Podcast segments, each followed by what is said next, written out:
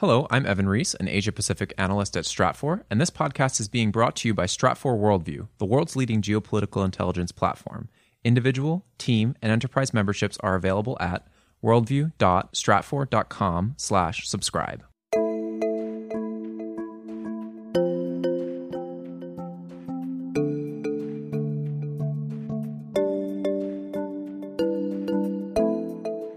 If you look at the odd negotiating tactics of both the North Koreans and their traditional patterns and this administration, both of them canceling doesn't necessarily mean it won't happen. Both of them saying it will happen doesn't necessarily mean it will. Uh, they seem to love this unpredictability.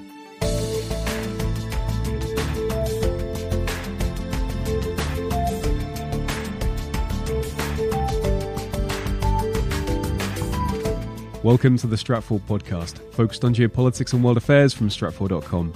I'm your host, Ben Sheen. Just hours after North Korea destroyed the tunnels at its Punggye nuclear test site ahead of scheduled direct talks with the United States, US President Donald Trump issued a formal letter calling the summit off. For more on what we should make of these moves, and if in fact the summit is off the table for good, we sit down with Stratfor Senior Vice President of Strategic Analysis, Rodger Baker, and Asia Pacific Analyst, Evan Rees. Thanks for joining us. Hi, I'm Rodger Baker. I'm sitting here with Evan Rees, and we're going to be looking at the U.S. President's uh, letter to North Korean leader Kim Jong un stating that the summit is off. Uh, it certainly came as a surprise to the North Koreans, to the South Koreans, and to the Americans this morning as well. Uh, Evan, what are you seeing initially as some of the responses to this? First of all, the South Koreans are scrambling. Uh, it appears that they may not have been informed of this ahead of time. President Moon Jae-in just made this big trip to the U.S., met with Trump at the White House in an effort to try to keep this on track. It came after midnight or late in the evening in South Korea. They called an emergency meeting. They're trying to figure out what to do. And there were reports out of North Korea that some of the journalists that were there for the test site dismantling were actually reading the Trump letter to North Korean officials there, and North Korean officials simply left the room. So everybody seems to be scrambling to try to react to this shock announcement right now. Uh, one of the things I think that we've been looking at is whether this is the result of the technical problems mm-hmm. in coming to an actual final agreement on how to dismantle North Korea's nuclear weapons. What's the timing? What does denuclearization mean? All of those questions.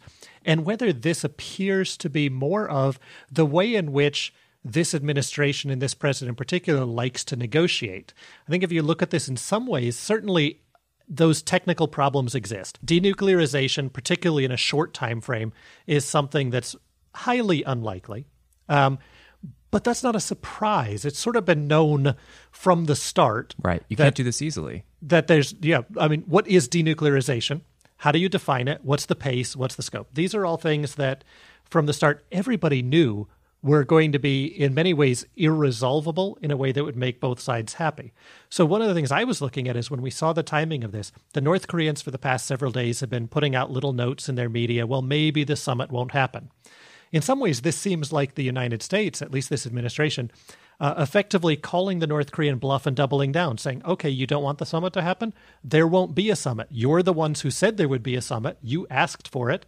Now you're saying you don't want it? We'll cancel it.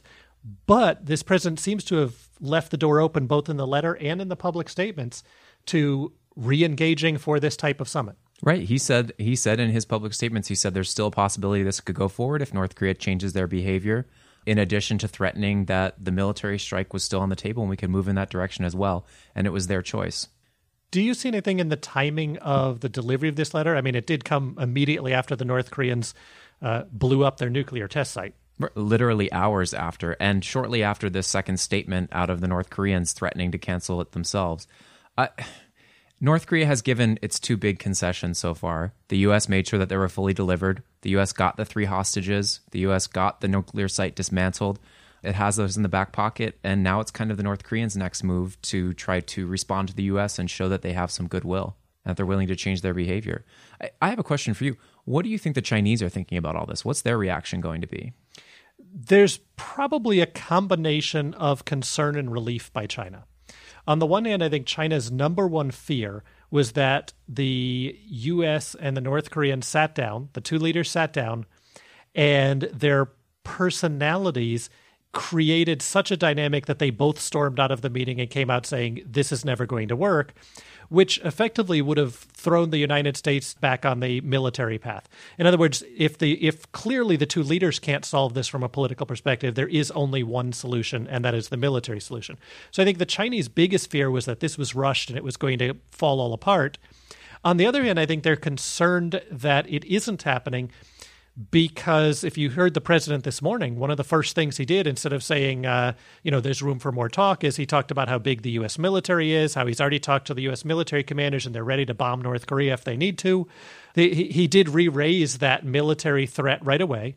Um, and it does seem to throw off uh, that at least brief moment that looked like things were calming in in that region. Now, I don't necessarily see this as the end of the the talks both sides have a very strong interest in moving forward. The Chinese would love to see these happen. The South Koreans would love to see this happen. I think the North Koreans and the Americans both want to see this happen.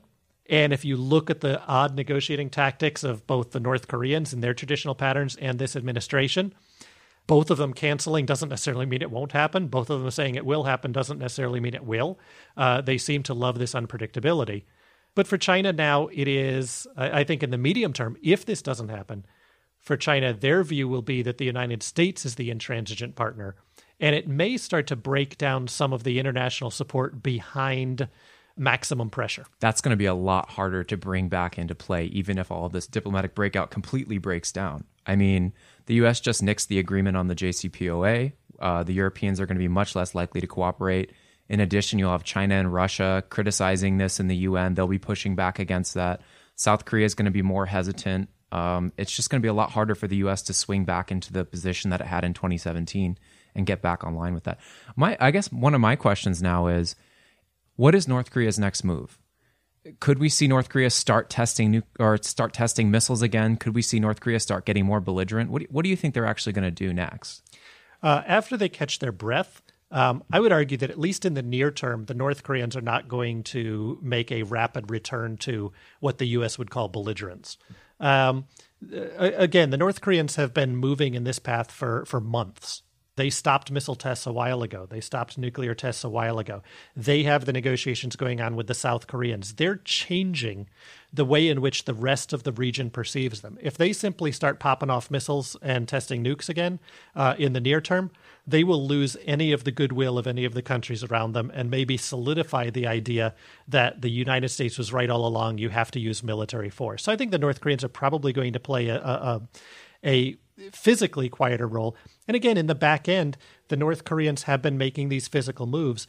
I don't think that they were expecting the U.S. to call off the summit. I think they wouldn't have made these physical moves if they didn't have some layer of expectation or at least uh, uh, alignment with the United States, at least in their back end uh, negotiations and talks. This is one of those moments where the intentional unpredictability of both sides certainly leaves the outcome up in the air, even if you can see the underlying strategic postures by both sides. Right. And we have to remember that the summit was announced just as suddenly as it was canceled. So things can change really, really quickly in this dynamic. And it really remains to be seen what both sides are going to do next.